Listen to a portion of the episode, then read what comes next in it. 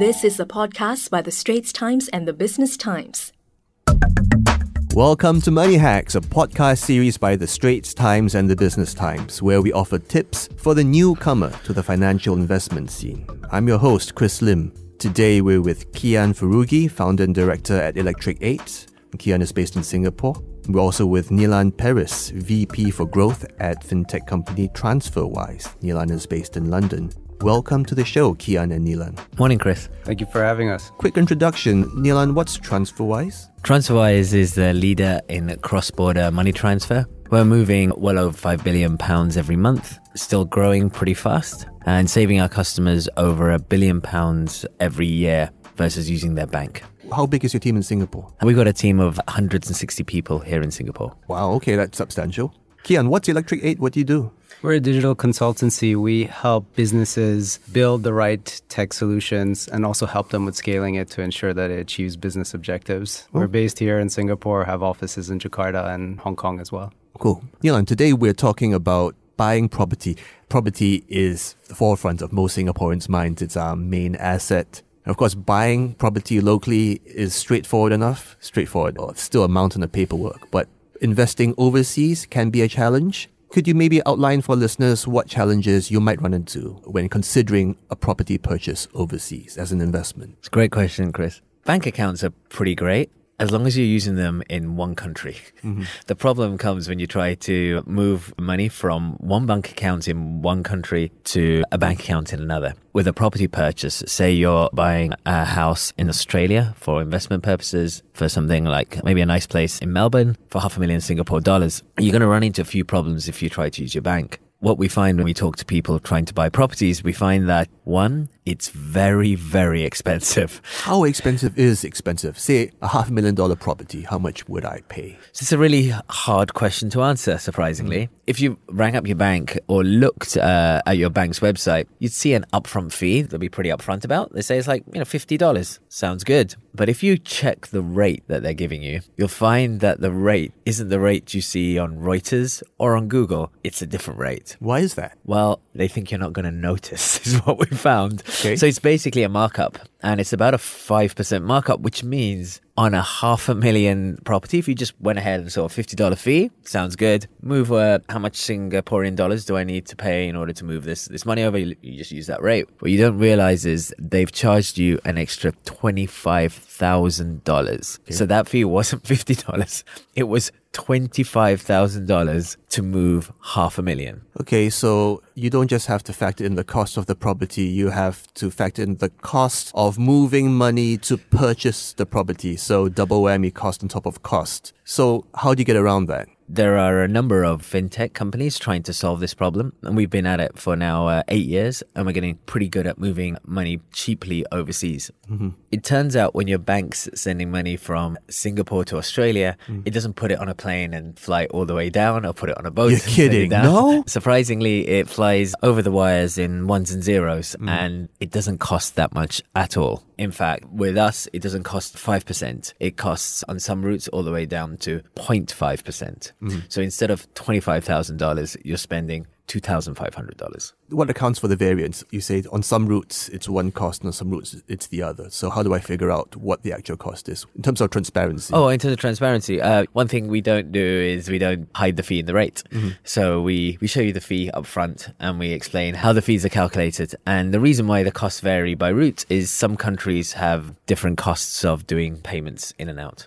If you liked Money Hacks so far, please subscribe to Money Hacks on Apple Podcasts, Google Podcasts, or Spotify, and like us and give us a rating. And now back to our conversation with Nilan from TransferWise and Kiyan from Electric eight. So early on, okay, you mentioned cost. So it's not just the cost of the property itself. If you're purchasing a property overseas, it's the cost of funding that you have to move money to that country before making that purchase, right? What are some of the other issues? Speed's an issue. So when you're buying a property, you usually need to move quite fast in settling it, and settling and buying for it. So okay. Usually a, a great investment property, it's probably not just you that spotted it's a great investment. Mm-hmm. And there's probably a few other people who the agent's trying to get over the line. Mm. The buyer may need to, their liquidity in order to buy another property. And hence, it's one of the most time-sensitive transactions that we see out there. So speed is paramount.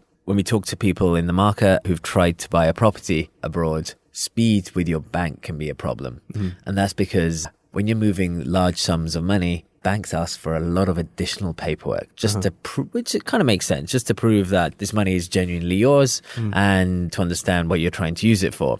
These days, there's this thing called the internet and things called emails, mm. and we can take pictures of documents and send them through. You don't uh-huh. need to physically walk into a bank with a bunch of documents, mm-hmm. which is what most banks actually ask you to do today when okay. you're moving a large sum of money. And by the time you've done that and booked an appointment, the rate's gone or the house is gone. Hence, figuring out how to move that process online has helped our customers successfully buy a lot more properties than they would have been able to do previously mm-hmm. by their banks. So, I mean, you, you still have all the checks and balances and everything's above board. The question is, how do you use technology to speed up the process? And that's what you've managed to do. Right? Indeed. And that's like what many of these fintech companies are doing in disrupting the banks. Okay, so something as simple, cost and speed, you think that'd be pretty basic. But apparently these two can be rather large hurdles when purchasing a property overseas. But once you've bought the property, can you use services such as yours to, say, service your mortgage? Yeah, yes, you certainly can. Kiyan, uh, I believe you got a property in London? That's correct. I live here in Singapore, but I own a flat in London as an investment, actually in Canary Wharf, where all the banks are in London, funny enough. Do you have a banker in your property?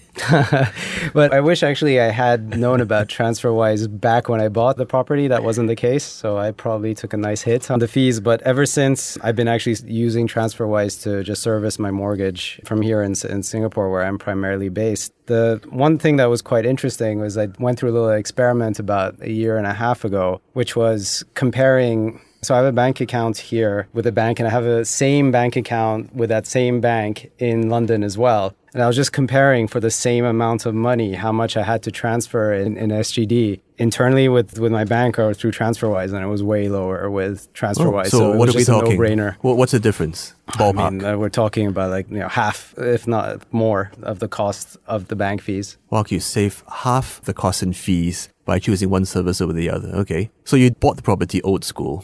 And uh, now you're servicing it using a tool like TransferWise. Correct. Nilan, can you use TransferWise to service other recurring payments? How easy is it to do that? Yeah, a lot of our customers use TransferWise to pay monthly bills abroad, or people who are, say, salaried in a different currency. So uh-huh. they can be paid in dollars living here in Singapore. They will set up a regular transfer to convert those dollars into local currency. What about things like conservancy fees? Let's say I you know, have to pay my condo's conservancy fees you know, in Dubai. Can I do that using TransferWise? Yeah, you can certainly make payments out to Dubai with TransferWise today. Okay, interesting. Well, thank you, gentlemen. Thanks for uh, explaining some of the issues and some of the possibilities when it comes to moving money around to purchase properties overseas for investment. So, you know, this is a wrap for Money Hacks.